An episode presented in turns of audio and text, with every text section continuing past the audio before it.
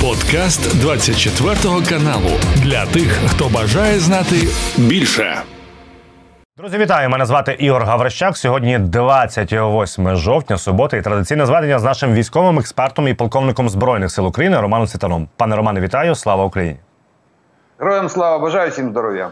Розпочнемо з того, що на території Російської Федерації було неспокійно. Заяви і їхньої міноборони, їхнього міноборони, і в нас про це говорять. Що е, була атака безпілотниками в районі атомної електростанції Курська. Пане Романе, як ви вважаєте, це є провокація з боку Росії, чи справді могли атакувати Збройні Сили України? Ну, если бы у нас был сейчас Левитан, не Светан, а Левитан, он бы сейчас так доложил. Три мирно летящие боевые беспилотники были коварно сбиты над Курской атомной станцией российским ПВО. И, естественно, эти мирно летящие, они летели, ударные беспилотники, но летели они э, в Подмосковье для уничтожения военного объекта. Вот эти мирно летящие были сбиты ПВО противника и упали где-то в районе Курской атомной станции. Виновники э, за э, будущие какие-то аварии и катастрофы – это ПВО Российской Федерации – которая не знает, как, где э, сбивать мирно летящие ударные беспилотники украинских вооруженных сил. Потому эм, э, если следующая атака будет не трех, а 33 ударных беспилотников мирно летящих, то, естественно, все, что произойдет на российской территории, это все вопросы к командующему ПВО российской армии. Пане Романе, є в нас заява в е, Організації Об'єднаних Націй дуже чітка. Це є радник е, постійного представника України е, в при ООН Сергій Доводик. Доводик. Він каже наступне: що ми будемо нищити окупантів, будемо гнати росіян з нашої землі безальтернативно до останнього, умовно кажучи, чобота. Як ви вважаєте, ця от заява в ООН вона на щось буде впливати, тому що ми прекрасно знаємо, як ООН є организацию, яку можно назвать «Ни рыба, ни мясо». А это дело в том, что надо сейчас везде, на всех площадках э, переводить в этот режим. Э, то есть э, мирные инициативы украинского народа, уничтожение российской армии, выход на границы 91 года, развал Российской империи и мир.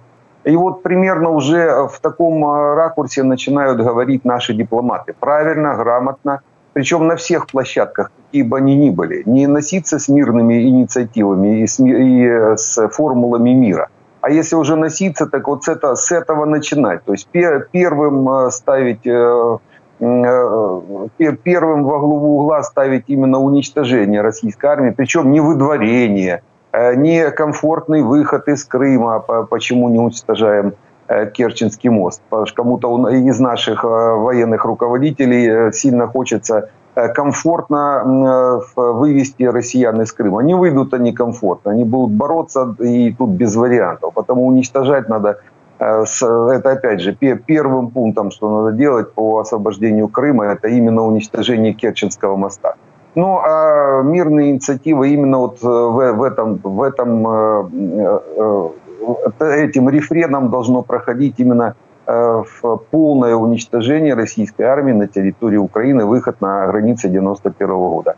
И ООН это, в принципе, в этом смысле как площадка для э, наших посылов, она неплохая. Ее давно уже надо разгонять, толку с нее абсолютно никакого. Именно за решение ООН э, возникают проблемы в мире. Именно она виновата за последние, как минимум, ну, после Второй мировой войны именно ООН может быть только одно, одно решение там по э, в свое время по Ираку, после того, как Ирак э, вторгся в Кувейт.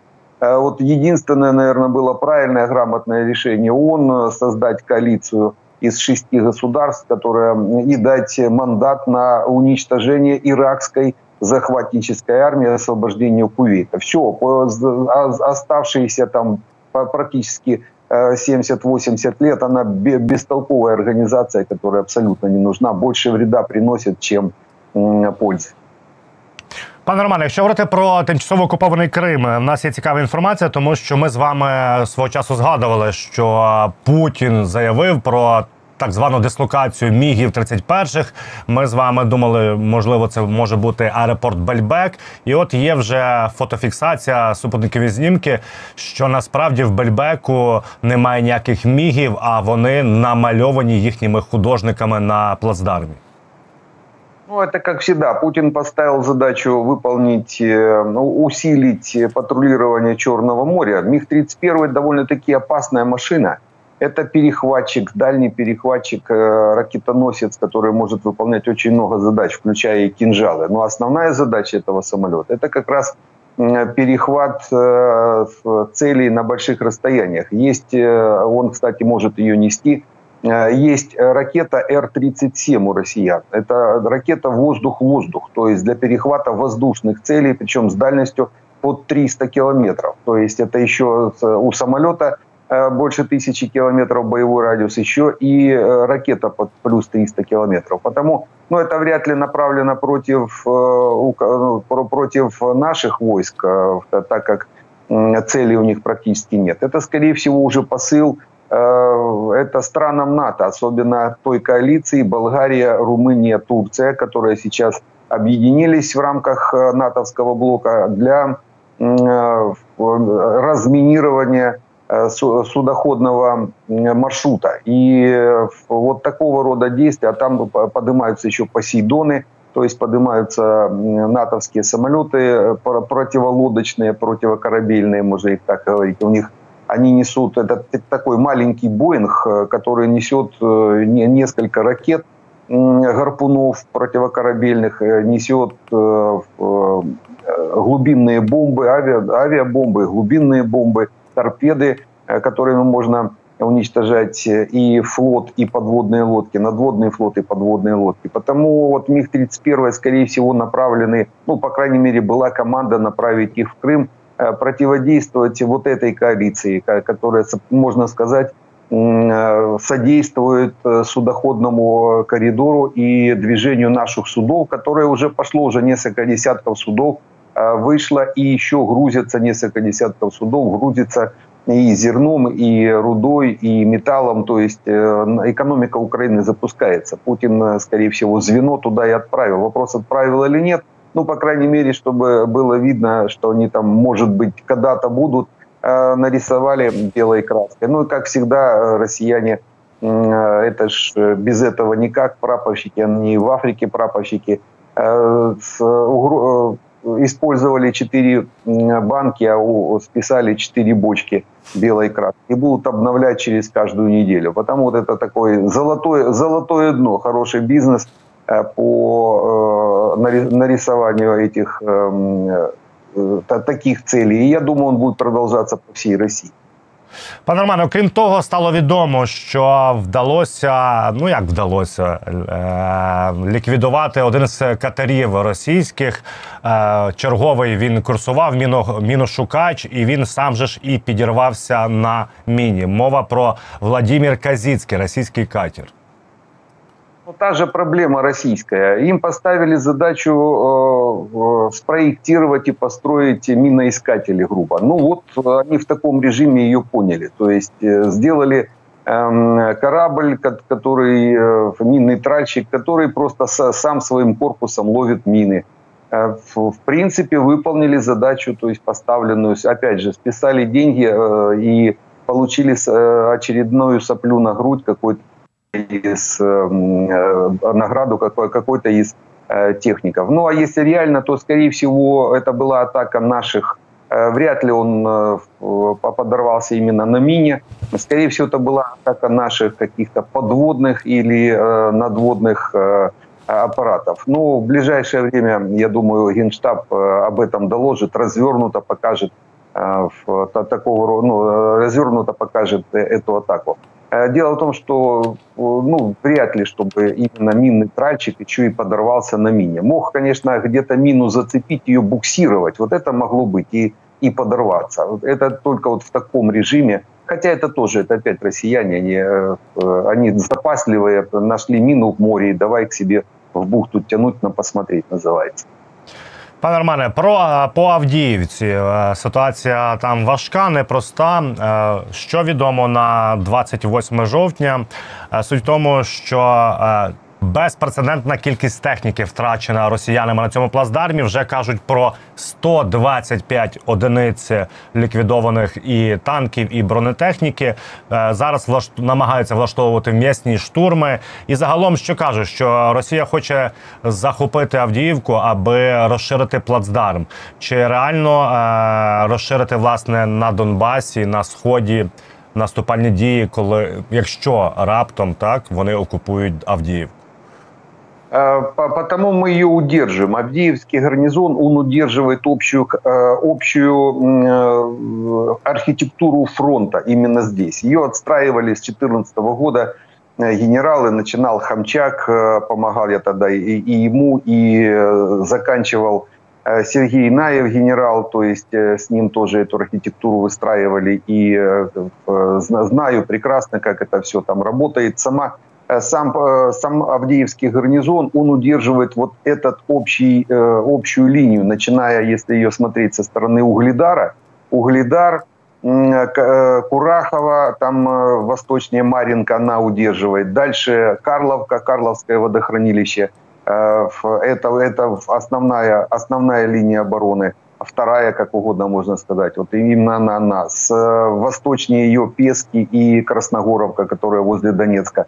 Э, дальше Очеретина, а это уже вот между Карловкой и Очеретина, это как раз Авдеевка, то есть Авдеевка первая линия обороны. И вот э, если э, будет принято решение, допустим, выходить из Авдеевки по разным причинам, то нам придется располагаться на второй линии обороны, и тогда может посыпаться ну и посыпаться весь фронт. Нам придется тогда отходить и с Маринки, до Курахова. С Угледара в Угледаре мы можем, в принципе, остаться, то есть там будет уже все зависеть от так называемого временского выступа от э, Западного фронта. А вот э, район Донецка, километров на 30, именно, именно этим и занимаются россияне. То есть основная задача, как, какая у них э, есть уже в течение 10 лет, постараться отодвинуть э, нашу линию фронта, которая вдоль Донецка, отодвинуть ее хотя бы до Курахова, до вот этой 30-километровой зоны Курахов. Курахов – это Кураховское водохранилище, там река идет.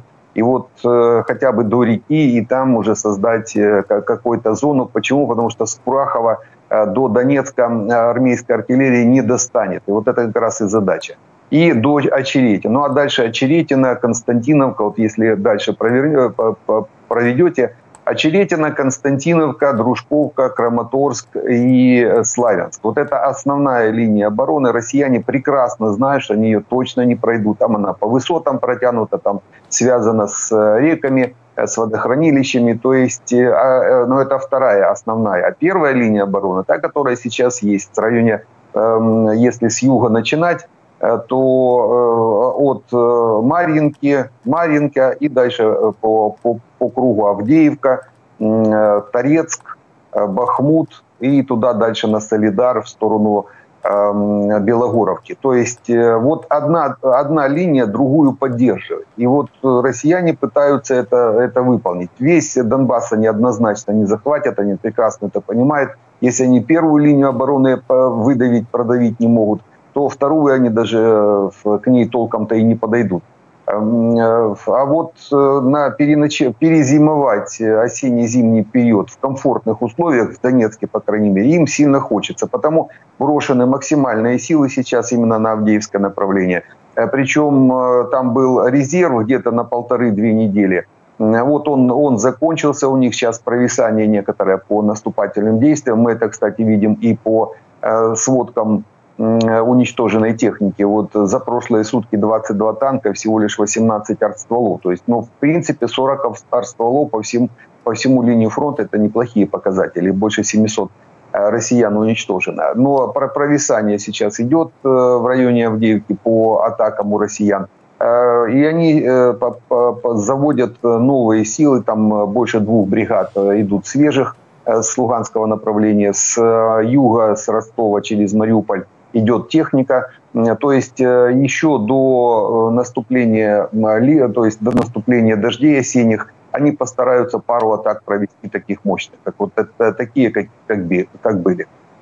Пане Романе, є повідомлення про колишнього е, регіонала Олег Царьов. Цей той, е, хто започатковував руську вісну на Донбасі. Повідомлення, що в Севастополі увірвалося його в будинок, і його спочатку казали, підрізали, потім вогнепальне е, ураження. Зараз він нібито в реанімації, і джерела кажуть, що це може бути служба безпеки України. Царев э, небольшой, так сказать, на данный момент он уже э, больше такого полезного дурачка играет э, Для Украины, потому что вносит разброд и шатание между российскими спецслужбами. Потому первая идея была, что это именно россияне его Э, сами и э, достали. Но э, действительно есть информация, причем, можно сказать, подтвержденная информация, что это работа по уничтожению, вернее, это рутинная работа по уничтожению российских террористов, которые были причастны к убийствам украинцев, геноциду украинского народа. Царев один из них. То есть там целая Э, цепочка их э, сейчас э, уже около полумиллиона россиян, которые с оружием в руках выполняли эту террористическую задачу. Ну, а дальше идет уничтожение, и оно, оно будет идти, пока полмиллиона отминусуют наши спецслужбы, служба безопасности, она неплохо работает, это ее, это ее конек в этом смысле, могут найти кого угодно, руки длинные – Э, Малю когда-то напишет об этом э, мемуары, я так понимаю. Ну и э, Главное управление разведки здесь также работает, то есть у них свои задачи. Есть у нас служба внешней разведки, Литвиненко то, тоже неплохо выполняет и такие задачи, в том числе и уничтожение военных объектов на территории, на, на дальних рубежах. Это их, ну и силы спецопераций. То есть у нас как минимум четыре разведки, которые Э, выполняют задачу уничтожения, причем в любое время, в любой точке земного шара. Э, уничтожение террористов, которые, э, которые уже убили сотни тысяч украинцев.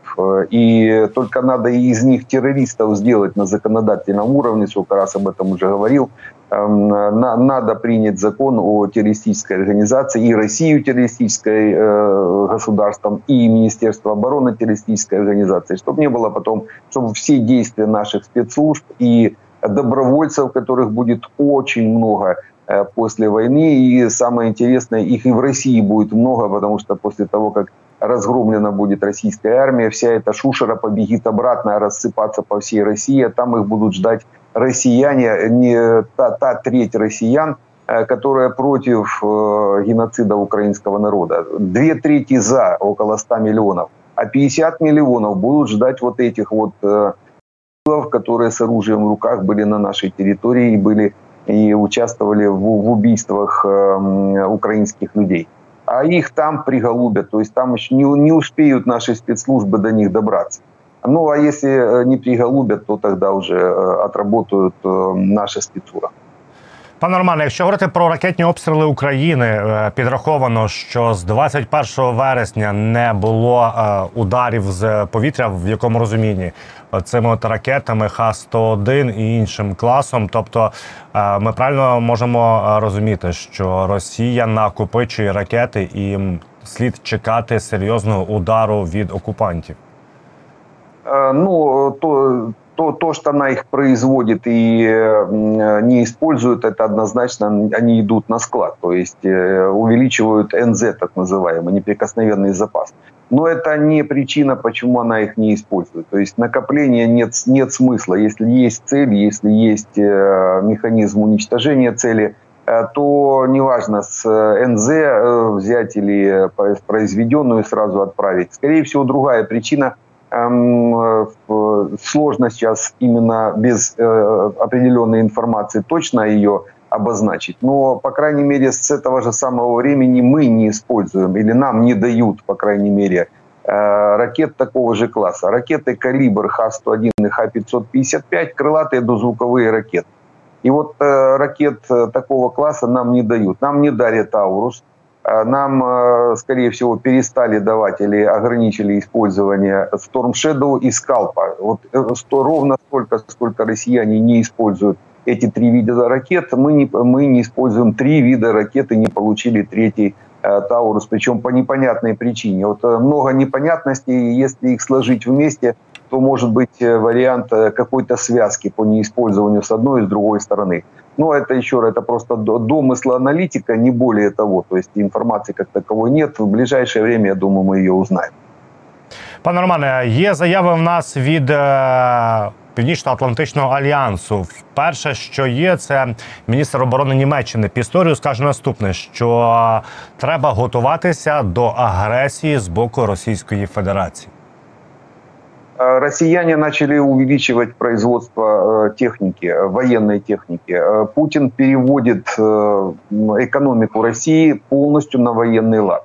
У них началось строительство военных заводов. Э, вернее, сначала, конечно, они будут э, э, строить заводы по производству станков для производства оборудования или закупать станки по всему миру. Вот уже мы слышали несколько через серые схемы станков с ЧПУ россияне закупают. Просят они станки, причем получают станки Северной Кореи. Советские в смазке, но получают те, которые еще Советский Союз в свое время производил, были поставлены в Северной Корее, даже не запускались ни разу, вот они обратно возвращаются в Россию, они э, сейчас действительно готовятся к длительной войне, прекрасно понимая, что э, после разгрома в Украине российской армии им придется воевать э, дальше, потому что без определенных э, э, договоров о капитуляции россияне вряд ли будут капитулировать сразу сходу. Им придется участвовать э, в войнах и внутренних в том числе, потому что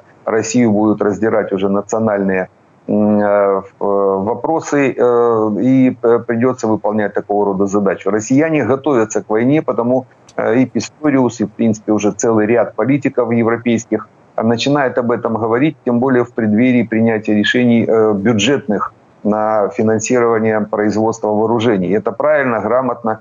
Э, в принципе, правильный подход создает специальная такая информационная подушка, чтобы запрашивать увеличение бюджетов как раз на финансирование. Для нас это э, для нас это хорошо, потому что в Америке есть свои вопросы, то есть э, нам надо также и на Европу опираться. В конце концов, мы прикрываем именно Европу от российской агрессии не пускаем ее дальше. Потому вот такие вот, такого рода действия, конечно, надо поддерживать, ну и информа, информационно в том числе.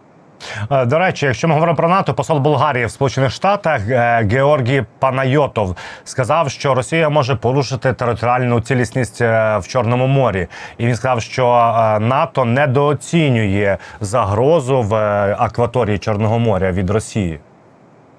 Э, румыны, болгары, э, турки, мы уже говорили об этом, они собрали сейчас коалицию, они э, выполняют задачи, ну, по крайней мере, начали уже выполнять задачи по разминированию, но это общая задача по прикрытию движения экономических грузов, то есть судоходного, судоходства так называемого.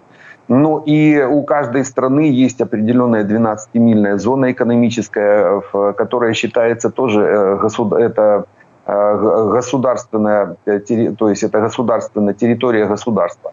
И э, россияне легко могут даже с помощью тех же мин, они сейчас забрасывают, непонятно, что разбрасывают, там есть определенные механизмы по минированию, дистанционному минированию моря в том числе. И потому даже такого рода вторжение в экономическую зону минами или там, допустим, торпедами, или просто с воздуха, а вот те же те же МиГ-31, я уже говорил, это дальние перехватчики, э, которые ракетами могут достать, достать по большому счету, ну и как, как минимум пройти над экономической зоной, а то и над, сухо, над сухо, морской, а то и над сухопутной территорией э, стран НАТО. Потому об этом уже начинают говорить в том числе и вот один из э, дипломатов этой страны в коалиции, которой выполняется задачи в Черном море. Э, на это тоже правильно, опять же, создается определенный информационный, э, информационный базис для дальнейших действий или поднятия вопросов э, по действиям НАТО, по сосредоточению, усилению, может быть, именно юга, юго-восточного края НАТО, потому что все надеются, ну, центральный штаб натовский надеется все на Турцию, но это ж Турция, это юг, а все-таки а юго-восток это вот Болгария и Румыния, потому усилять однозначно нужно. И то, то, что сейчас те действия, которые проводятся натовскими генералами по усилению северо-восточных рубежей, вот Финляндия подключилась, я так понимаю, Швеция сейчас будет принята в НАТО, страны Балтии, Польша, то есть туда идет определенная накачка. Туда были переброшены дополнительные эскадрильи, э, и авиационная компонента, и морская компонента. А вот за юго-восток положили все на Турцию. А вот Турция, если сейчас возникнут э, на юго, вернее, возникнут вопросы на Ближнем Востоке, начнет, начнет э, увеличиваться эта военная экспансия, то у турки будут как раз больше ориентированы на юг, им там будет тогда не до севера. И Румыния с Болгарией может остаться ну, по крайней мере, на определенное время без прикрытия. Потому они сразу этот вопрос поднимают, и я думаю, э, в ближайшее время реакция на него будет. Пане Романе, якщо от говорити про заяви наших союзників, чи то не союзників, тому що є от Орбан Угорщина та і Фіцо Словаччина, вони е, об'єдналися, можна так сказати, і остання заява, тобто вони не відмовились передавати зброю, блокують е, фінансування України. І останнє, що сказав Орбан, що Україна не зможе перемогти на полі боя. Як ви вважаєте, наскільки довго будуть цей от черяк в вигляді Орбана і Фіцо терпіти? Э, в Евросоюз? Ну, э, нужно везде иметь таких мальчиков для битья, чтобы можно было...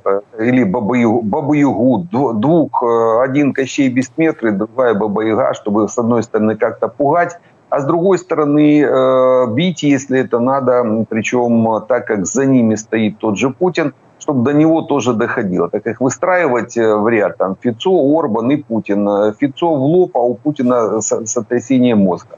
То есть вот э, примерно в таком режиме их сейчас будут использовать э, европейские лидеры. Ну, в Европе тоже ж не мальчики. Ну, там разбираются, они понимают, откуда э, растут ноги этой риторики и Орбана, и Фицо. И понимают даже, так как разведки работают, там даже четко знают, сколько получает Орбан от Путина, сколько и как получает Фицо от Путина, и где это все хранится. Потому понимая все эти процессы, эти, эти говорящие головы, путинские говорящие головы, консервы, они будут э, подавать, э, то есть отрабатывать тот материал, который им дают для того, чтобы забрасывать в информационное поле. Вот мы его слышим. Это, можно сказать, хотелка Путина, хотелка ФСБ, чтобы от этих говорящих голов было что-то услышано. Таких говорящих голов много. Их у нас много в Украине, их э, достаточно на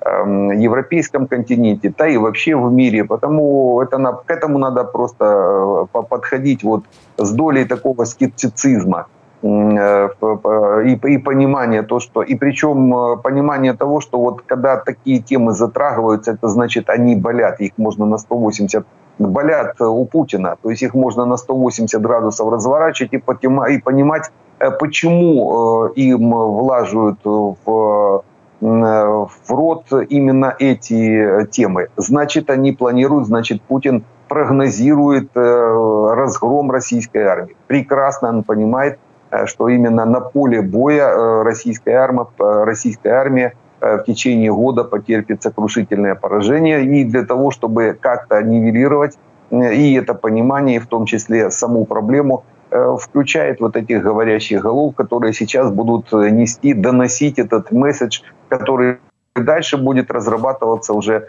с предложением о замораживании военных действий, остановке нашего наступления, которое сейчас продолжается, продолжается даже уже по-новому. Э, направлению вот открывается уже левый берег, э, там по, опять же, те же 100, 200, 300, 500 метров, но мы там начинаем уже создавать плацдармы для э, форсирования, это уже видно, уже понятно, то есть идет усиление левого берега, и вот это движение перекрыть нечем, у Путина нечем перекрыть, потому он придумывает через Орбанов и Фицо, придумывает вот такие спецоперации для того, чтобы попытаться остановить э, наступление українців.